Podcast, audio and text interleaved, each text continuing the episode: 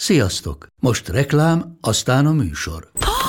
Hú, de szép szőnyeg. Új. Igen, tegnap vettem a Diégóban. Ó, és ez a függöny, de szép. Diégó! És hamarosan lesz új laminált padló a hálóban. Rátszakott a bank. Csak regisztráltam Diego digitális klubkártyát vásárlás előtt. Csináljunk neked is egyet? Csak egy perc és kész. Regisztrálj te is áruházainkban, vagy a diego.hu oldalon, és azonnal megkapod digitális klubkártyádat, melyel akár 30% kedvezménnyel vásárolhatsz padlóburkolati és lakástextil termékeket. Diego.hu Már meg is kaptam e-mailben. Ez reklám volt, jó volt.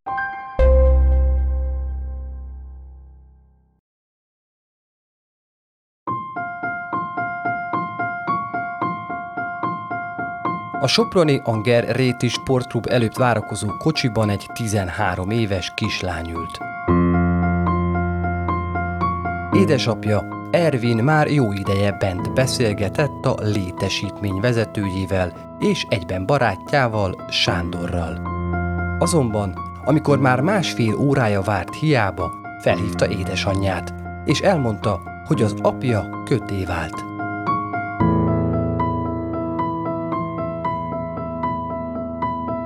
A nő hamarosan a helyszínre sietett. Ő is bement körbenézni a lőtéren, de hiába. A férjét, mintha a föld nyelte volna el. A hely kihalt volt. Jobb hiány beültette lányát a saját kocsiába, egy cetlit hagyott a férje autójának szélvédőjén, és elindult haza.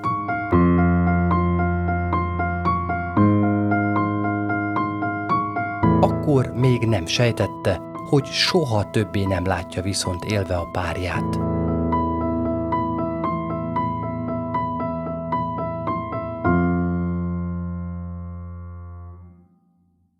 Sziasztok! Szatmári Péter vagyok, és ez itt a Bűntények Podcast legfrissebb epizódja, melyben a Soproni lőtéri gyilkosságok esetét mesélem el nektek. A bűncselekmény ugyan már több mint tíz éve történt, de még mindig felkavaró és rengeteg kérdést vet fel. Maga a nyomozás alig tartott tovább tíz óránál, és nem volt kimondottan fordulatos. De mégis, ez egy roppant érdekes történet. Kezdjünk is neki.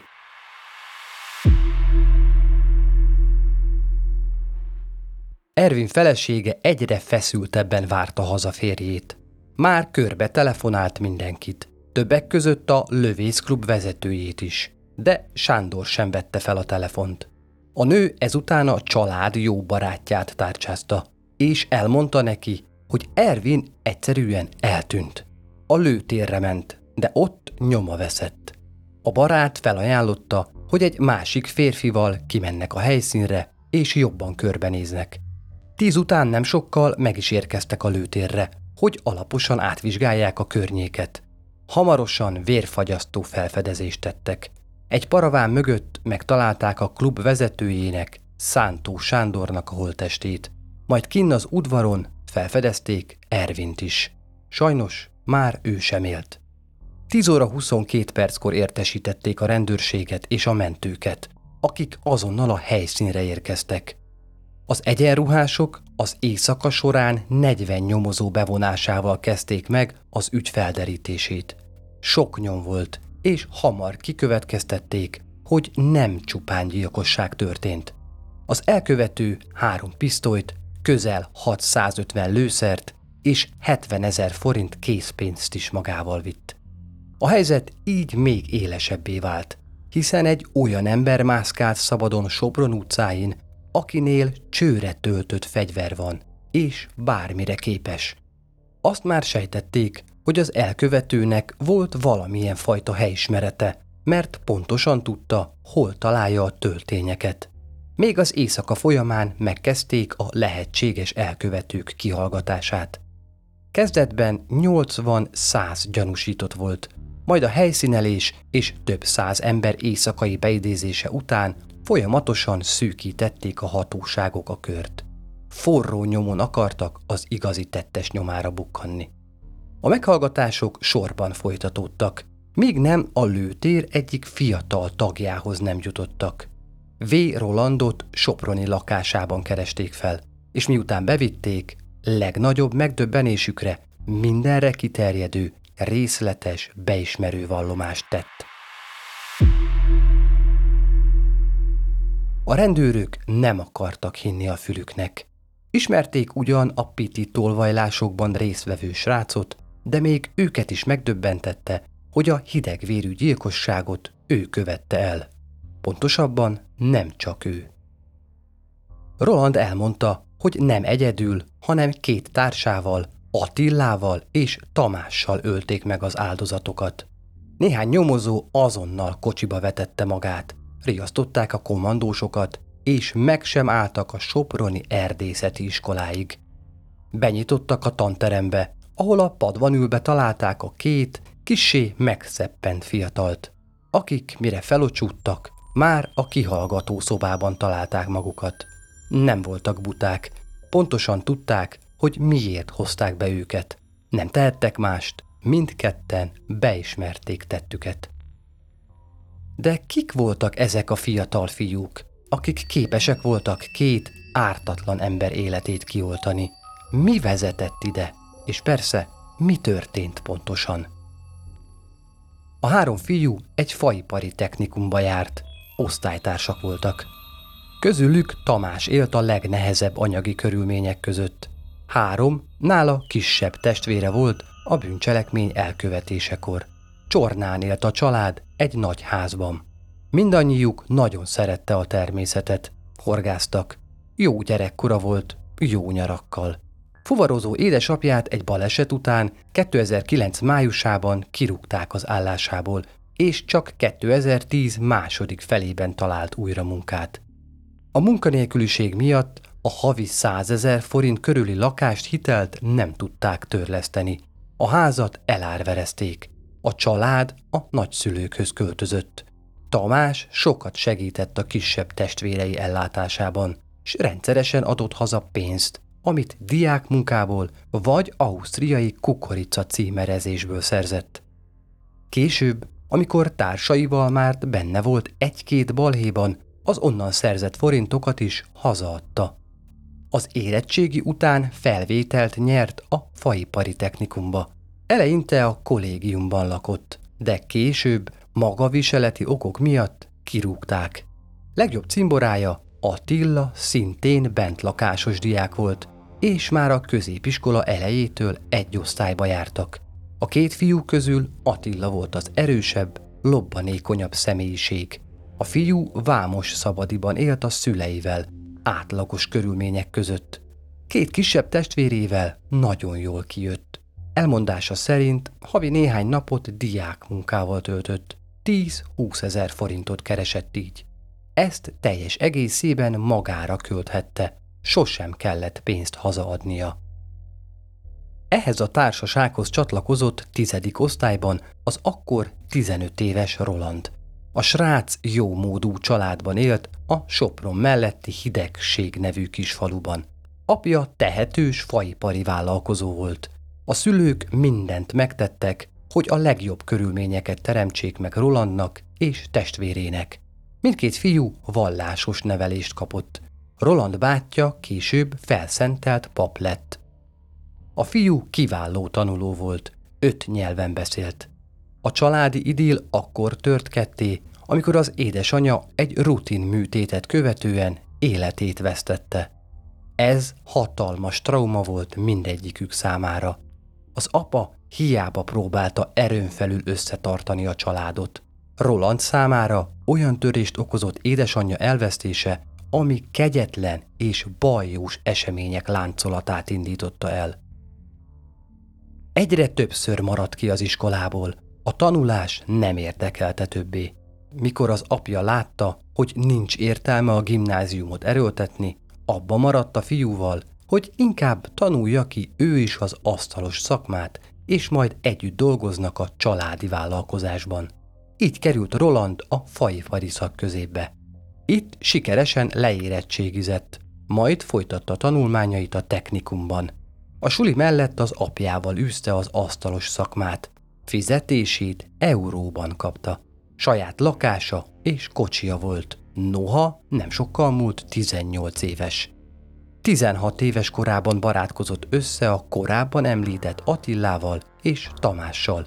Erős személyisége azonnal a csoport vezetőjévé tette. Általában ő volt az, aki kitervelte a kisebb betöréseket, lopásokat, a társai pedig egy kis plusz pénz reményében mindig vele tartottak. A betörések 2010 elején kezdődtek. Februárban Roland és Tamás bemászott fertő homokon egy hétvégi telekre, de a házba nem sikerült bejutniuk. A szerszámtárolóban pedig nem találtak kedvükre való értékes tárgyat. Ugyanez év áprilisában Roland egyedül tört be a Soproni lőtérre, elvágta a parancsnoki iroda ablakán a védőrácsokat, az ablakot benyomta és bemászott. Egy légpisztolyt, távcsöveket és késkészletet vitt el. Pár napra rá a fiúk az egyik barátjuk szüleinek házából vittek el ékszereket és számítógépes játékokat. Egyszer sem buktak le. A rablások tovább folytatódtak, összesen tíz alkalommal fosztogattak. Előfordult olyan eset is, hogy amikor egy kis boltot akartak kipakolni, gázpisztolyt fogtak az eladóra. Roland az egészet megfejelte azzal, hogy 2012. február közepétől március végéig összesen három alkalommal pénzt vitt el barátnője szüleinek házából, ahová bejáratos volt. Összesen közel 1,2 millió forint értékben. Amikor számon kérték, azzal védekezett, hogy csak visszavette azt a pénzt, amit a lányra költött, aki időközben megcsalta őt. 2012 elején Roland egy újabb tervel állt elő, az eddigieknél durvábbal. Mivel az elmúlt években egyszer sem buktak le, és viszonylagos sikerélményük volt a rablásokat tekintve, emelni akarták a tétet.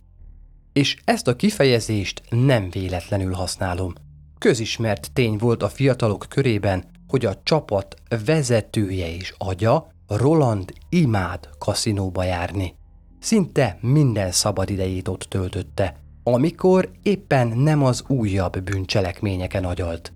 Hiába nem volt pénz szűkében, hajtotta valami. Tamásnak pénzre volt szüksége, Attila meg csak szimplán Brahiból tartott velük. Az új terv szerint először fegyvereket szereznek az Anger téri lőklubból, majd azzal hajtanak végre további rablásokat. Abban bízhattak, hogy így még félelmetesebbnek és elszántabbnak tűnnek majd. Roland emellett személyes bosszúra is fel akarta használni a pisztolyt. Úgy gondolta, édesanyja halálát műhiba okozta. Bosszút akart állni azon az orvoson, akit a tragédiáért felelősnek gondolt. Emellett az sem tetszett neki, hogy a barátnőjét tiltják tőle, miután nem keveset lopott onnan is. Ezért a lányapját is meg akarta leckésztetni. Több hétig tervezték az akciót. Attila később azt mondta, hogy a bűncselekményeket kiötlő Roland két héttel a gyilkosság előtt azt mondta két társának, ha elhozzák a fegyvereket és a szerinte több százezer forintot a lőtérről, úgy lesz biztonságos, ha lelőjük a vezetőt. Az akciójukat elsőnek április 12-ére tervezték.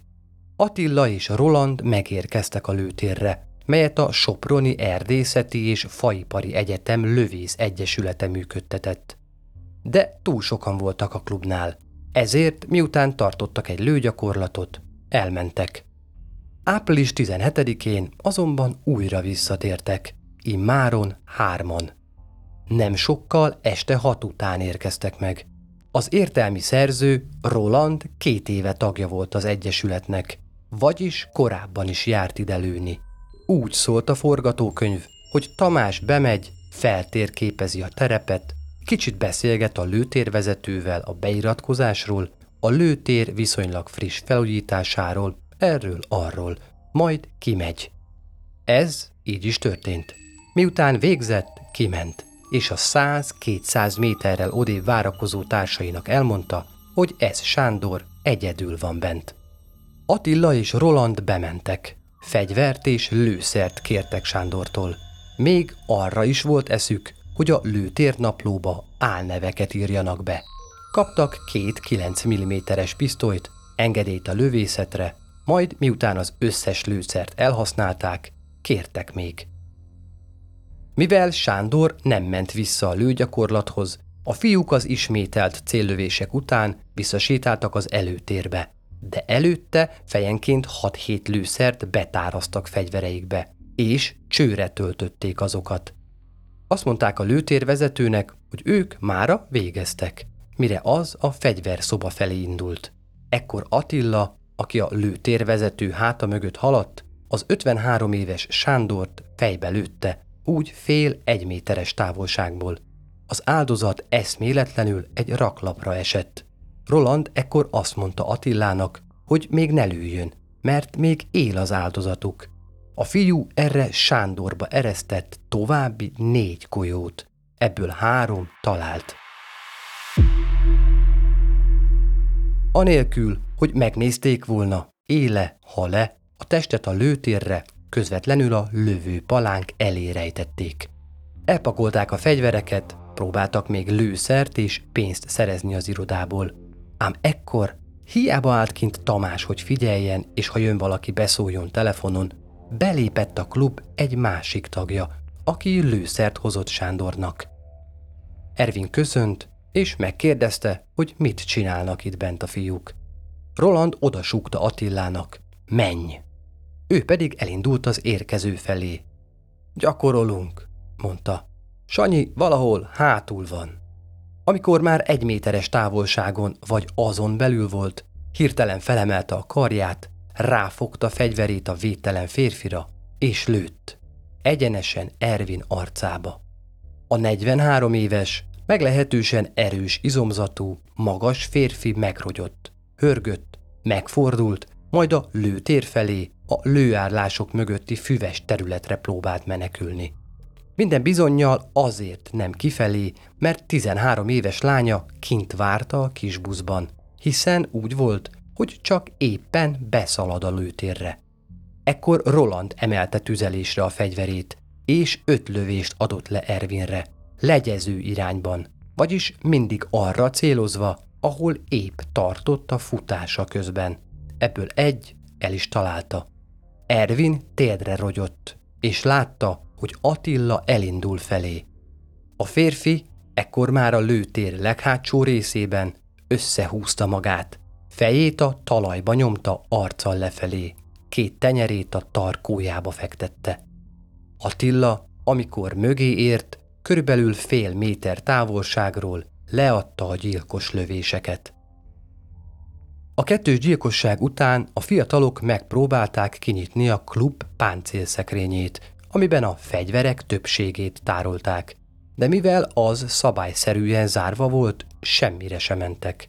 Összegyűjtöttek három pisztolyt, közel 650 lőszert, 70 ezer forint készpénzt, az egyik áldozat pénztárcáját és a lőtéri naplót.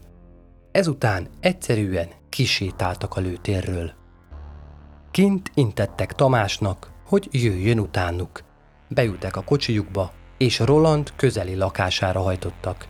A lőtéren talált 70 ezer forintot úgy osztották el, hogy a kín őrködő Tamásnak csak 15 ezret vallottak be.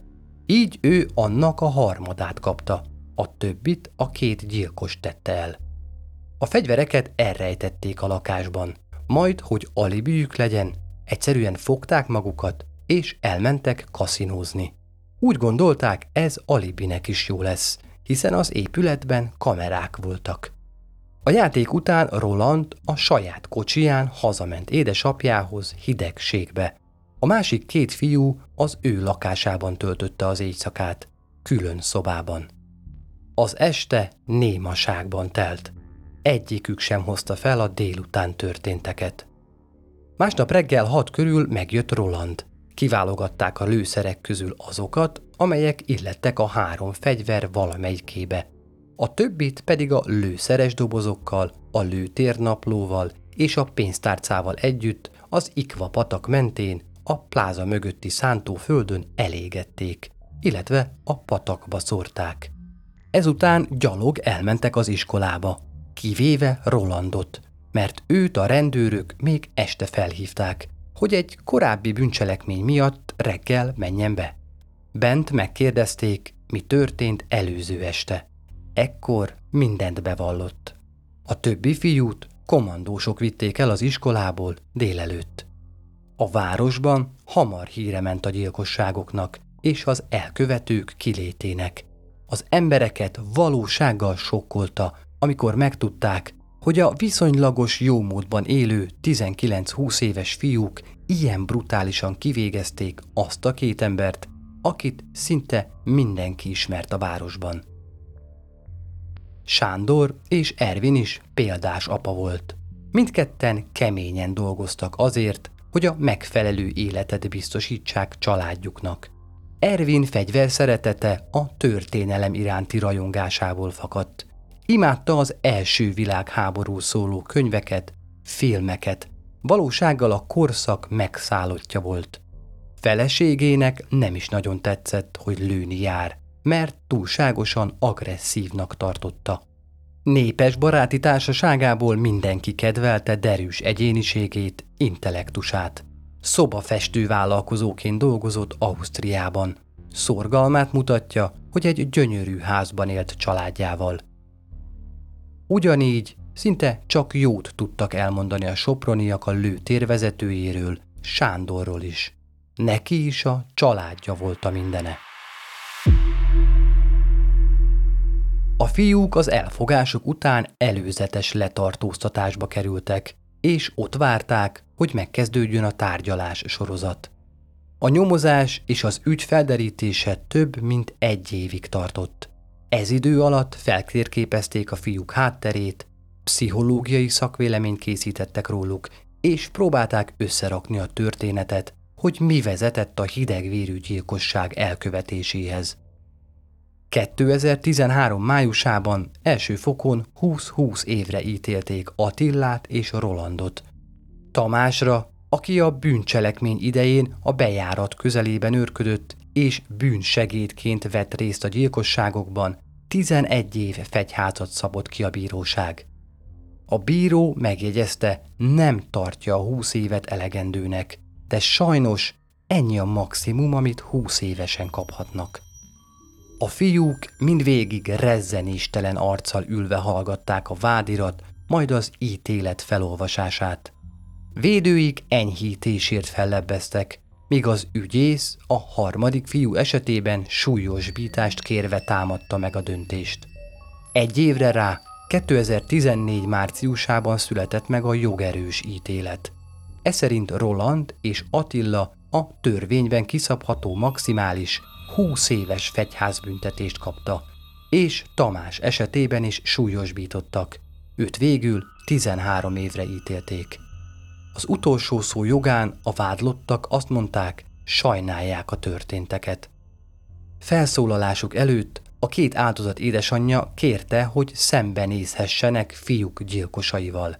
Mindketten röviden szóltak, és azt kérték, soha ne nyugodjon meg a három fiatalember lelkiismerete.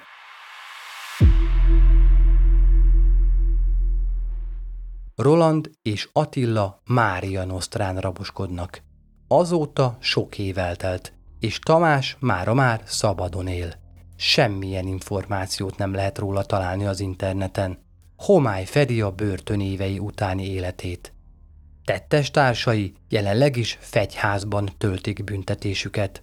Elméletileg 11 és fél év múlva lehet őket feltételesen szabad lábra helyezni. Hogy ezek után milyen élet vár rájuk, azt senki sem tudja. Ervin és Sándor családjai a mai napig őrzik szeretteik emlékét.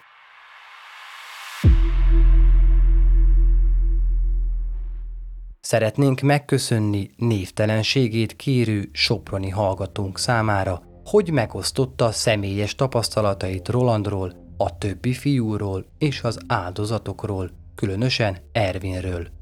Hallgatónk azt is elmesélte, hogy bármikor látogat ki a Soproni temetőbe, a férfi sírjánál mindig ott ég egy mécses.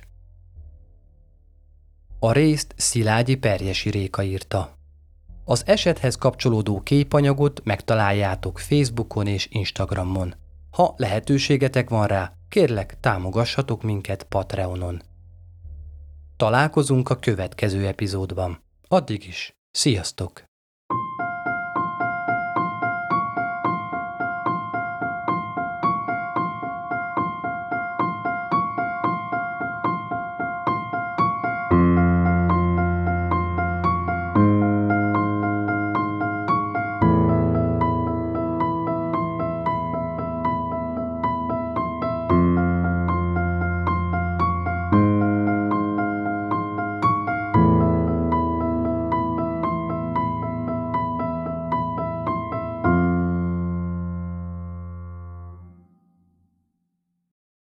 Ha más podcastekre is kíváncsi vagy, hallgassd meg a Béton műsor ajánlóját.